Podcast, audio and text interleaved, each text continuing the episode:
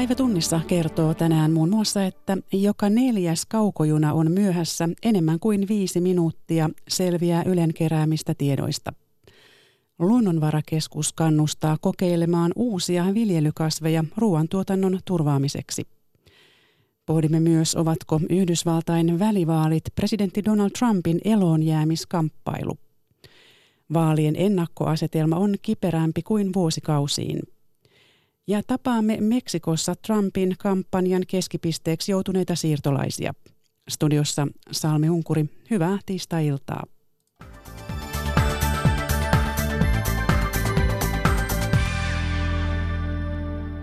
Ylen keräämien tietojen mukaan lähes joka neljäs kaukojuna on myöhässä enemmän kuin viisi minuuttia.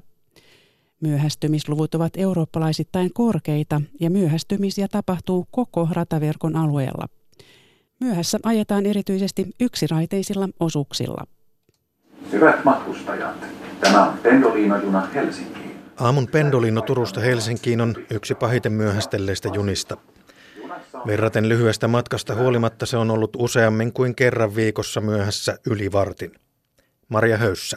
Mä otan yleensä yhden tai kaksi et, niin kuin aikaisemman junan, jotta ne ei vaikuttaisi mun elämään. Mä oon semmoinen työ, ettei saa myöhästyä, niin äh, mä herään hirvittävän aikaisin. Ne vaikuttaa sillä tavalla.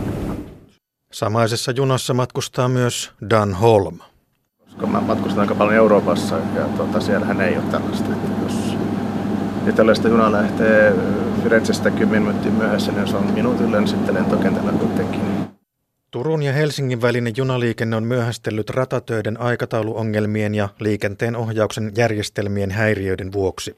Kokonaisuutta katsottaessa yleisin syy sille, että juna on myöhässä, on jonkin toisen junan myöhästyminen. Myöhästymiset kertautuvat erityisesti yksiraiteisilla osuuksilla, kun aikataulussa oleva juna joutuu pysähtymään kohtauspaikalle. V R jakaa myöhästymisten syyt kolmeen kategoriaan. V R:n kontolla ovat esimerkiksi kalustoon tai henkilöstöön liittyvät syyt. Niistä johtuu noin kolmannes myöhästymisistä. Neljännes johtuu ulkoisista syistä, kuten vaikkapa runsaasta lumesta tai onnettomuuksista. Liikenneviraston vastuulla olevista ratatöistä ja ratalaitteistoista johtuu myöhästymisistä vajaat puolet. V R:n täsmällisyyspäällikkö Joonas Eriksson.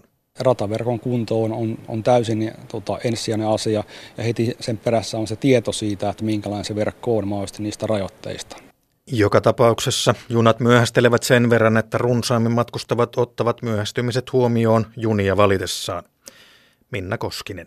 Jos mun pitää olla niin kuin tiettynä aikana jossakin, niin sit mä pyrin pitämään, että siinä on sellainen reservi, että mä tiedän, että niin kuin normi, normiviivästysten puitteissa ehdin. Toimittaja oli Antti Seppälä. Verkkosivuiltamme löytyvästä junakoneesta voi tarkistaa, kuinka todennäköisesti tietty juna on myöhässä. Ruoantuotannon monipuolisuus täytyy turvata ilmastonmuutoksen edetessä. Tätä mieltä on Luonnonvarakeskus, joka kannustaa viljelijöitä ja kuluttajia kokeilemaan uusia viljelykasveja, kuten kvinoaa, lupiinia ja öljyhamppua. Pellot tarvitsevat vuoroviljelyä elinvoimaisuutensa säilyttämiseksi. Suomessa toimii useita kymmeniä pienyrityksiä, jotka tuottavat kaupan hyllyille uusista kasveista tehtyä ruokaa. Yksi niistä on Varsinais-Suomessa Tarvasjoella toimiva Koivun Alhon luomutila, joka viljelee lupiinia neljättä vuotta.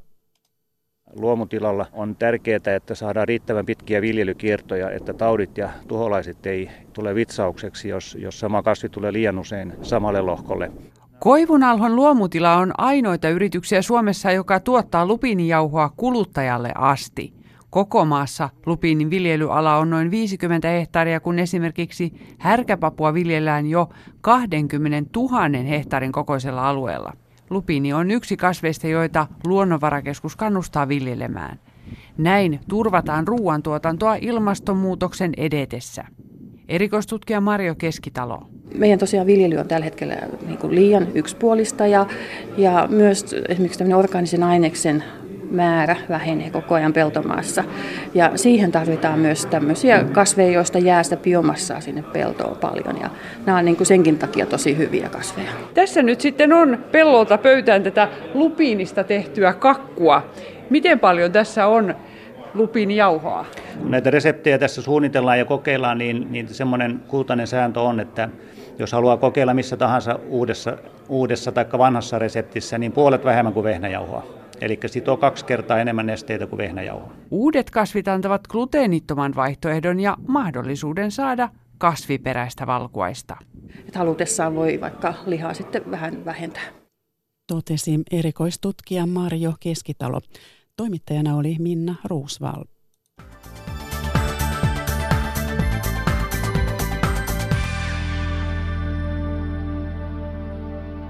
Sitten Yhdysvaltoihin, jossa tänään järjestettävissä kongressin välivaaleissa riittää mielenkiintoista seurattavaa, sillä vaalien ennakkoasetelma on kiperämpi kuin vuosikausiin. Vaaleissa valitaan edustajainhuone ja kolmannes senaatista. Vähintään yhtä paljon kyse on kuitenkin presidentti Donald Trumpin suosion mittauksesta. Ennusteiden mukaan tilanne republikaanien ja demokraattien välillä on tasainen. Politiikkaradion Tapio Pajusen kanssa keskustelemassa ovat ohjelmajohtaja Mika Aaltola ulkopoliittisesta instituutista, Pohjois-Amerikan tutkimuksen John Morton -keskuksen johtaja Benita Heiskanen sekä Nordic West Officen johtaja Kristiina Helenius. Vaalinalustunnelmia arvioi aluksi Benita Heiskanen. Poikkeuksellisen, poikkeuksellisen jännittävä kamppailu ja paljon ihmisiä on liikkeellä. Et yleensä välivaalit ei aktivoi ja innosta yhdysvaltalaisia niin paljon kuin nämä vaalit on nyt innostaneet, että tunnelmia ei, ei, ei tietenkään nyt ihan vielä pysty arvioimaan, kun ei ole, ei ole ovet vielä sulkeutuneet, mutta kyllä selvästi on niin kova pöhinä ilmassa. Eli ei normi vaalinalustunnelmat, jos katsotaan nimenomaan välivaaleja? Ei. Okei, okay. Mika Aalto. No näitä ehkä voisi verrata tuohon kaksituhattakymmenen, kun Obama oli valittu, joka Obama henkilöi hyvin erilaista presidenttiyttä kuin, kuin, kuin aikaisemmin. Ja kaksituhattakymmenen sitten välivaaleissa tuli teekutsuliike ja iski takaisin. Siinä oli selkeästi jännitteitä ja, ja, ja energiaa kentällä ja se satoi sitten republikaanien laariin, että nyt, nyt sitten on vähän toisella lailla erikoinen presidentti valittu ja, ja, ja siihen tulee sitten oma, oma ehkäpä heiluriliikkeensä, joka nähdään sitten, sitten seuraavaksi, mutta kyllä siellä aktiivisia Trumpin kannattajakin on, on, on liikkeellä, että tässä on nyt ehkä vaikeampi sanoa sitten, että missä se momentum on ja miten nämä kaksi aaltoa sitten törmää toisiinsa. Eli kaksituhattakymmenen oli, oli tuota, ei ollut normipäivä edessä niin sanotusti. Ei, ei silloinkaan niin ollut. Ei, Yhdysvallat on maailman vanhin demokratia ja kyllä se aina silloin tällöin on ollut hyvinkin kiehuvassa tilanteessa. Että suhteessa siihen ja sen historian vaiheisiin, niin, niin, niin en, en liioittelisi kuitenkaan tätä hetkeä. Eli, eli kyllä tässä niin kuin omat latauksensa on ja tietysti uutissykli ja sosiaalinen media ja paljon asioita on u, uusia. Äh, jotka sitten lisää tätä tiettyä, äh, tiettyä niin kuin dramatiikan tunnetta, mutta draama on osa amerikkalaista politiikkaa.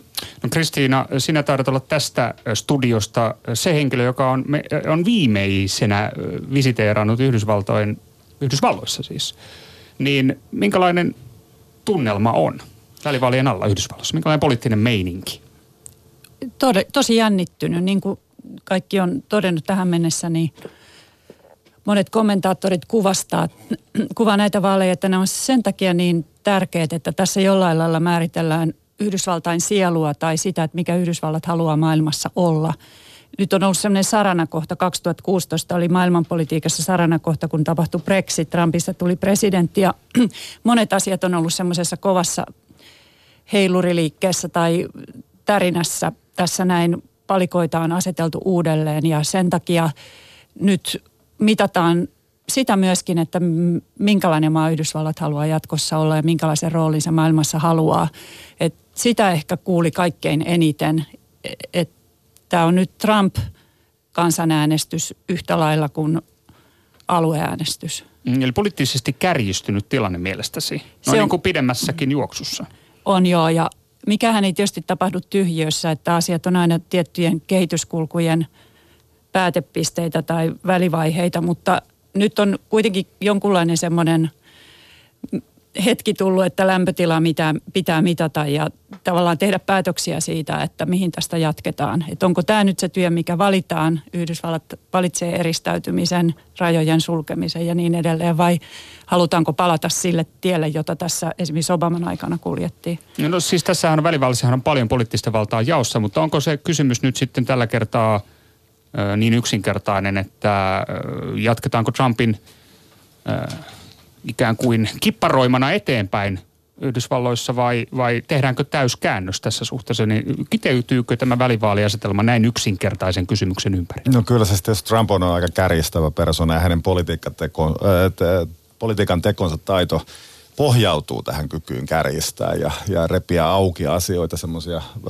identiteettitason kysymyksiä, jotka, jotka niin kuin Yhdysvalloissa on aina silloin tällöin pulpahdellut esiin. Eli, eli se, se, se on niin kuin yksi asia tämmöinen. Mutta toinen tietenkin on se, joka Yhdysvalloissa usein ollut ratkaisevassa roolissa, on, on talous ja, ja tulot. Kuinka paljon lompakko painaa ja, ja, ja kyllä yhdysvaltalaisten käytettävissä olevat tulot ovat viime vuonna kasvaneet. Talous kasvaa hyvällä vauhdilla, työpaikkoja on luotu kovalla vauhdilla ennätys pitkään. Obaman aikana jatkun, syntynyt nousukausi jatkuu edelleen. Eli, eli kyllä yhtäältä yhdysvaltalaiset varmasti kokevat, että, että maa on jossakin kunnossa, ihan ok kunnossa, mutta toisaalta sitten tämä identiteetti kysymys, eli ketä me olemme ja mihinkä me olemme menossa, niin kuin tässä sanottiin, niin se, se on asia, joka, joka nyt on enemmän akuutisti esillä, kun se on ollut pitkään aikaa. Niin, siis tämähän on jännä tilanne, että Trumphan ei nimenomaan hirvittävän paljon tunnu vetoavan tähän painavaan lompakkoon, yhdysvaltalaisten takataskussa pullottavaan painavaan lompakkoon tällä hetkellä, vaan pikemminkin näyttäisi niin kuin vaalien alla erityisesti nostavan näitä identiteettipoliittisia kysymyksiä esiin, tätä mitä Mika sanoit, että näitä ö, syvällä amerikkalaisten poliittisen ajattelun ytimessä olevia tulenarkoja kysymyksiä. Hän on itse brändännyt nämä vaalit tällaiseksi, että kysymyksessä on hänen kannattaja, kannatuksensa. Et kun hän on ollut kampanjoimassa ehdokkaiden puolesta, niin hän on sanonut, että ääni hänelle tarkoittaa ääntä minulle. Että yleensähän presidentit ei ihan näin suoranaisesti kyllä, kyllä omaa kannatustaan niin kuin kongressivaaleissa mittauta näissä kannatustilaisuuksissa. Mutta sitten toinen asia, mikä on kiinnostavaa, että itse asiassa tämä hänen retoriikka on ollut aivan samaa nyt tänä päivänä, kun se oli silloin, kun hän itse aloitti oman vaalikampanjansa.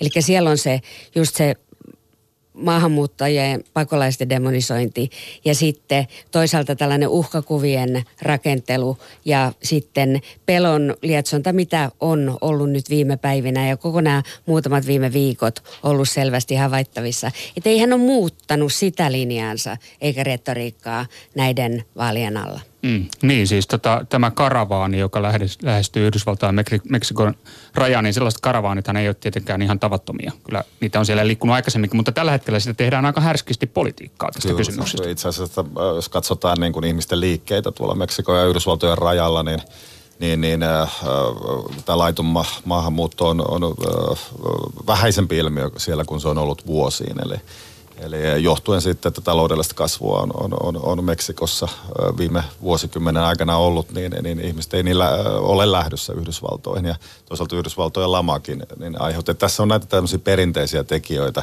jotka saa ihmiset liikkumaan ja liikkeelle ja, ja osittain tämä Trumpin retoriikka tosiaan on liioiteltua, mutta onhan siellä siis tämä demograafinen tekijä siellä taustalla, eli Yhdysvallat on vähitellen, siis Yhdysvallat on nuori valtio, joka väestöltään on kasvamassa ja se kasvaa erityisesti siellä vähemmistöjen piirissä ja, ja sitä kautta siis äh, muutaman vuosikymmenen päästä niin valkoinen eurooppalaisperäinen väestönosa on jäämässä vähemmistöön ja tämä on se, se peruskipuilu sitten, joka tuntuu politiikassa. Tämähän on sellainen asia, jota nyt Suomessa ei varmasti tarvitse juurikaan ajatella tai, tai monessa eurooppalaisessa maassa, mutta Yhdysvalloissa tavallaan tämä globaalin aikakauden äh, tulo saattaa olla lähempänä kuin se on ehkä muualla maailmassa. Ja, ja sitten kipuillaan, en usko, että siellä kipuillaan niin kuin eristäytymisestä, että ei, ei, ei varmaan sitä juuri kukaan aja. Jos katsotaan mielipidetiedosta, jolloin kahdeksankymmentä yhdeksänkymmentä prosenttia amerikkalaisista kyllä jakaa tämän, tämän, tämän maailmassa Ää, olemisen tärkeyden, eli sen, että Yhdysvalloilla pitää olla keskeinen rooli maailmassa ja, ja yhteisiä globaaleja ongelmia pitää ratkaista. Tämä on väestössä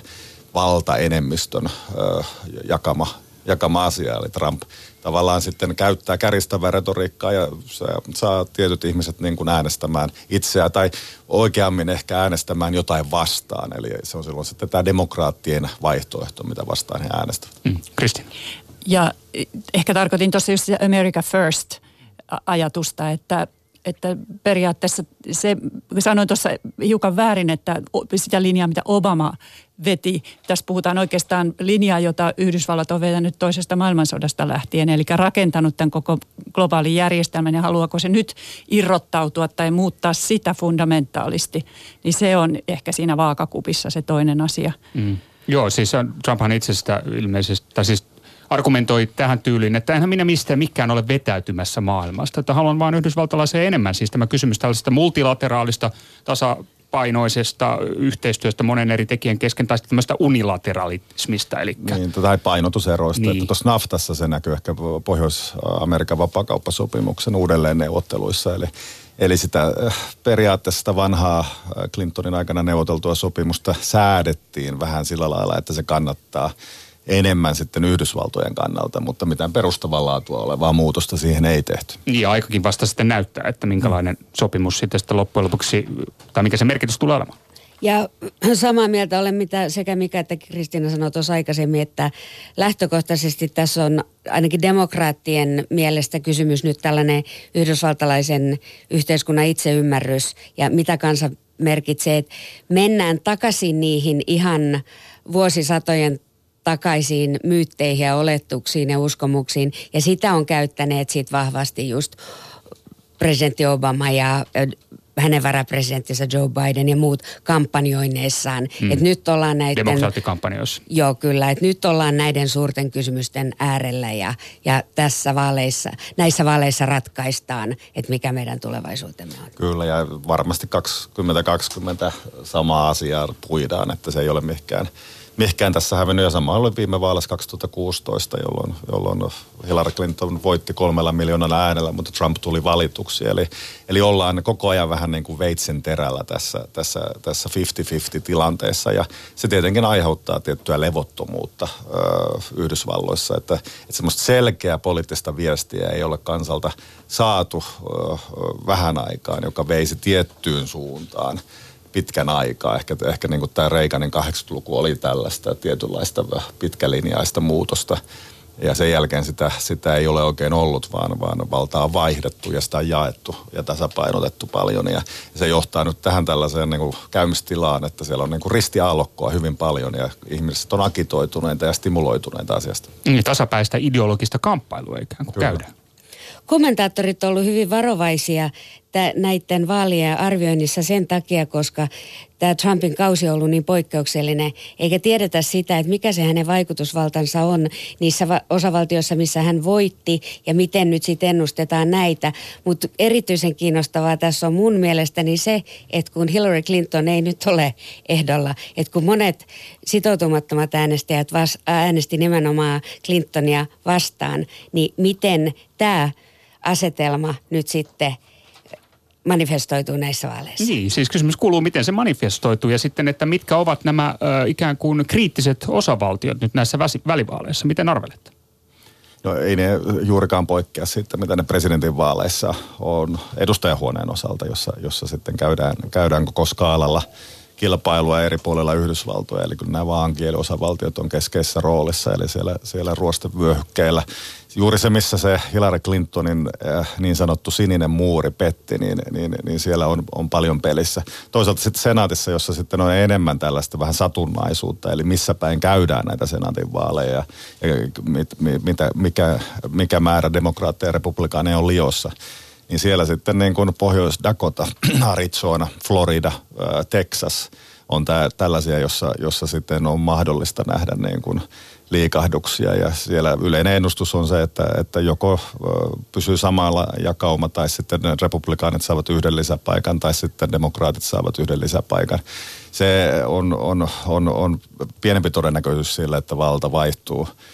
Senaatissa ei se täysin mahdotonta ole, mutta, mutta tällä hetkellä yleinen ennustus on se, että senaatti pysyy republikaanisena ja, ja sitten ä, demokraatit saavat edustajana huoneen. Kysymys on, että miten suurella enemmistöllä se sitten valta siellä vaihtuu, niin siitä luetaan sitten poliittista viestiä ja sitten alkaa sitten kaksituhattakaksikymmentä presidentin kampanja öö, ensi viikolla. Niin, Nevadassa käydään ilmeisesti kanssa tiukkaa kisaa jaossa olevasta senaattorin paikasta demokraatti Jackie Rosen ja republikaani Dean Hellerin välillä ja Missourissa ja Arizonassa. Niin. Mä suhtaudun kuitenkin skeptisesti nyt noihin mielipidemittauksiin. Johtuu ensinnäkin siitä, että miten pieleen meni viime kerralla ja siellä oli selvästikin esimerkiksi, että nämä Trumpin kannattajakunta ei silloin ollut, saaneet ääntää kuuluvia mielipidemittauksissa. Ei, joko ei kysytty mielipidettä tai sitten ei vastattu niin kuin haluttiin, mutta siis, että sitten nämä kansalliset mielipidemittaukset on ongelmallisia senkin takia, koska jokaisessa osavaltiossa on erilainen tilanne ja erilainen äänestysjärjestelmä, että nyt kun toi On, on esimerkiksi Teksasissa ollut erityisen vilkasta, vilkasta ennakkoäänestäminen. Mehän ei tiedetä, kenen, kenen laariin ne sataa, mutta voidaan kuitenkin ajatella, että, että ehkä nämä mielipidemittaukset ei ole niin, niin luotettavia, kun ollaan totuttu ajattelemaan. Ja aika paljon sellaista, sellaista peilin katsomista on ollut näiden mielipidemittajien taholta itsestäänkin, että mä pidän ihan mahdollisena monta eri skenaariota, että mitä tässä tulee tapahtumaan. Tässä Yhdysvaltain kongressin välivaaleja olivat arvioimassa Pohjois-Amerikan tutkimuksen John Morton keskuksen johtaja Benita Heiskanen, ohjelmajohtaja Mika Aaltola ulkopoliittisesta instituutista sekä Nordic West Officen johtaja Kristiina Helenius. Toimittajana oli Politiikkaradion Tapio Pajunen. Ja vaalituloksen odotetaan valmistuvan keskiviikkoaamuna Suomen aikaa. Koska äänestyksestä odotetaan tiukkaa, lopullisia tuloksia saadaan luultavasti odottaa lähemmäs kello kymmentä aamupäivällä. Ylen vaaliseuranta on jo pyörähtänyt käyntiin ja se tarjoaa erikoisohjelmaa verkossa, televisiossa ja radiossa aina keskiviikkoiltaan saakka. Vaalikampanjan loppusuoralla presidentti Donald Trump on siis nostanut paperittomat maahantulijat kampanjointinsa keskiöön. Trump on luonnehtinut satojen kilometrien päässä Yhdysvalloista olevaa siirtolaiskaravaania hyökkäykseksi ja määrännyt sotilaita etelärajalle.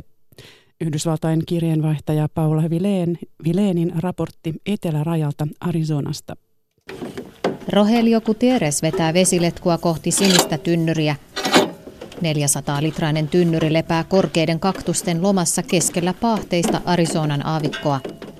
Arizonalaisen avustusjärjestön tynnyreihin toimittama vesi on tarkoitettu laittomasti Yhdysvaltain etelärajan ylittäville, jotta he eivät nääntyisi aavikon paahteessa kuoliaaksi. Rogelio Gutierrez kertoo, että meksikolaismaahanmuuttajien lapsena kokee auttamisen tehtäväkseen. Like service that I should be doing, you know. Arizonalainen kansalaisjärjestö on jakanut vettä rajalla parikymmentä vuotta, mutta nyt raja- ja maahanmuuttokeskustelu käy erityisen kuumana. Presidentti Donald Trump on maalannut uhkakuvan rajan ylittävistä rikollisina ja Yhdysvaltoja lähestyvästä karavaanista hyökkääjinä. Rogelio Gutierrezin mielestä kovalla retoriikalla Trump on halunnut aktivoida peruskannattajiaan. I mean, obviously it's politics and I think it's just to stir up his base, you know, his followers. Um. Trump on määrännyt rajalle noin viisituhatta sotilasta. Arizonassa Gutierrezin kierroksella heitä tosin ei näy ensimmäistäkään. Rajavartioston autoja vastaan tulee kolme. Arizonalaisjärjestön mukaan vajaan kahdenkymmenen vuoden aikana Arizonassa on kuollut noin kolmetuhatta rajanylittäjää. Viimeksi pari viikkoa sitten aivan vesipisteen läheisyydestä löytyi yksi kuoliaksi nääntynyt. Rajan tuntumassa Ahon pikkukaupungissa presidentin karavaani ja muuripuheet jakavat mielipiteitä. Karina Mendes tukee Trumpia. I am for Trump to where we have to keep the illegals out. Carol Johnson sanoo, ettei koe karavaania minkäänlaiseksi uhaksi. Living here in the borderland, I don't feel threatened. And I don't think they need to spend more money on a barrier, they need to spend the money on infrastructure. Carol Johnson toivoisi, että muurin sijaan rahat käytettäisiin Yhdysvaltain infrastruktuurin korjaamiseen. Ahosta, Arizonasta, Paula Vilén. Ja siirrytään sitten vielä etelämmäksi. Anna-Reetta Korhonen tapasi hondurasilaisia siirtolaisia Meksikossa. Eh, la canasta básica está demasiado cara. Demasiado caro, no se puede vivir en Honduras.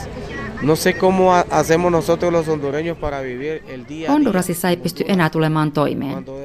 Elintarvikkeet ovat tolkuttoman kalliita ja työtä ei ole, kertoo Meksikon pääkaupunkiin Mehikoon saapunut yksinhuoltajaisä Eijer Mauricio, joka on matkustanut kuusivuotiaan poikansa Esekielin kanssa kolme viikkoa Hondurasista osana kolmentuhannen siirtolaisen karavaania.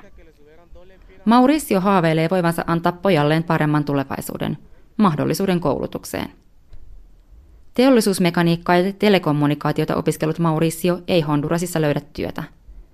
Köyhyyden lisäksi siirtolaiset pakenevat väkivaltaa. Honduras viene de, de golpes de estado, intervenciones militares, este, una... Honduras on kokenut vallankaappauksia, militaarisia interventioita, raakaa väkivaltaa, syvälle rakenteisiin pesitynyttä korruptiota, kertoo Rodrigo Abeja Pueblo Sin Fronteras-järjestöstä. Hondurasin pääkaupunki Tegucigalpa on maailman vaarallisin pääkaupunki, jossa ei ole julistettua sotaa. Lo excepcional es de que la gente ha descubierto, digamos, que para huir de la del hambre y la muerte de sus países, la única manera. Erityistä tässä karavaanissa on se, että ihmiset ovat tajunneet, että on turvallisempaa paeta nälkää ja väkivaltaa suuressa ryhmässä, Rodrigo Abeja kertoo. Meksikossa ja Väli-Amerikassa puhutaan paljon Yhdysvaltojen vastuusta Hondurasin köyhdyttämisessä. Yhdysvallat on vuoroin tukenut Hondurasin hallitusta, vuoroin ollut maan tilanteesta hiljaa, minkä paikalliset tulkitsevat tilanteen hyväksymiselle. Anna-Reetta Korhonen, Mehiko.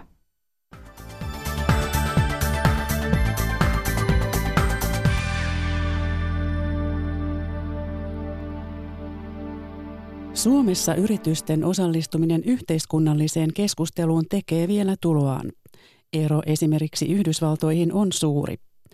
Vaasan yliopistossa tehty tutkimus seksuaalivähemmistöjen huomioimisesta amerikkalaisyrityksissä kertoo, että yritykset myös hyötyivät taloudellisesti kantansa kertomisesta. Terhi Varjonen.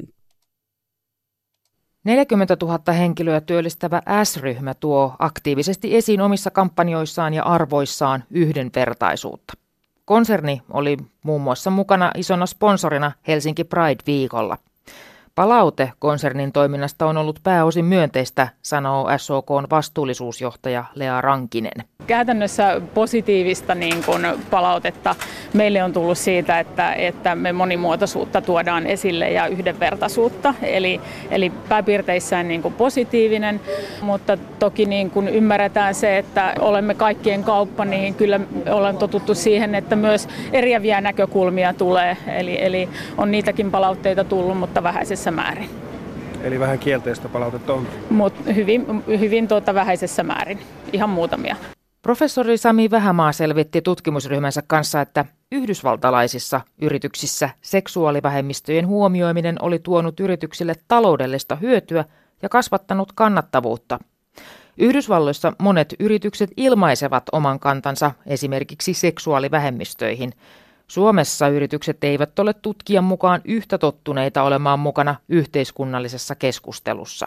Kyllähän tämä toisaalta on semmoista murahaispesään sohimista tietyllä tavalla, että kyllä tietenkin yritykset voi silti kokea, että, että jos ottaa aktiivisesti kantaa seksuaalivähemmistöihin tai muihin poliittisiin kysymyksiin, että siinä sitten tarkoituksella itseään voi potkaista nilkkaan ja voi olla, että tietyt sidosryhmät siitä loukkaantuu. S-ryhmän lisäksi muun muassa Marimekko ja Sanamamedia olivat näkyvästi esillä Pride-viikolla. S O K:n vastuullisuusjohtaja Rankinen arvelee, että yhdenvertaisuuskeskustelua tullaan käymään monessa yrityksessä.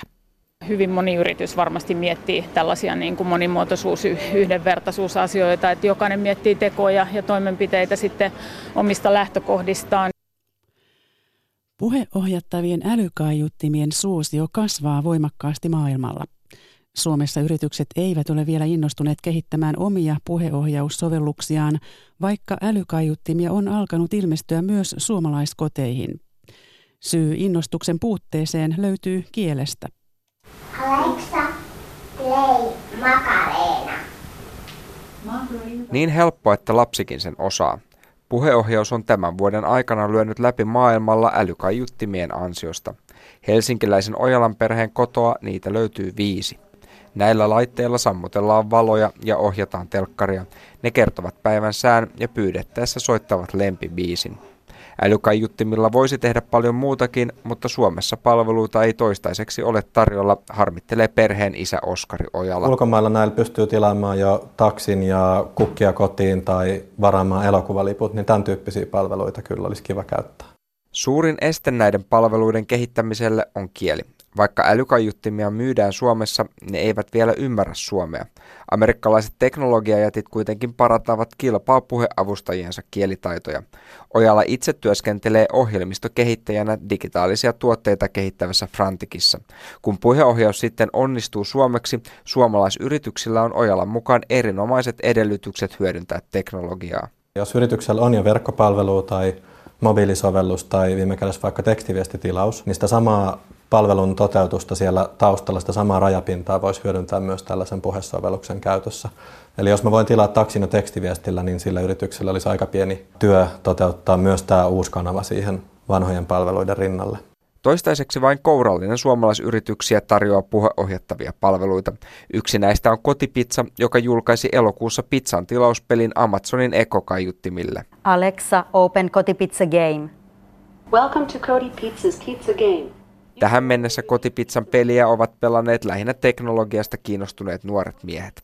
Palaute on ollut positiivista, kertoo Kotipizzan digitaalisten ja tietoratkaisujen asiantuntija Johanna Kuosmanen. No nyt meillä on hyvä pohja kunnossa, me ollaan saatu rakennettua toimiva palvelu, niin halutaan tietenkin jatkokehittää sitä eteenpäin. Eli vaikka suosikkipizzan tilaus onnistuisi oman ostohistorian pohjalta. Okay, get ready. It is going to be wild. Ja kerrotaan vielä, että Kotipizzan sovelluksella ei vielä voi tilata tiettyä pizzaa puheohjauksella. Toimittajana edellä oli Teemu Hallamaa. Tässä oli tiistain päivätunnissa. Kiitoksia seurasta ja mukavaa loppuiltaa.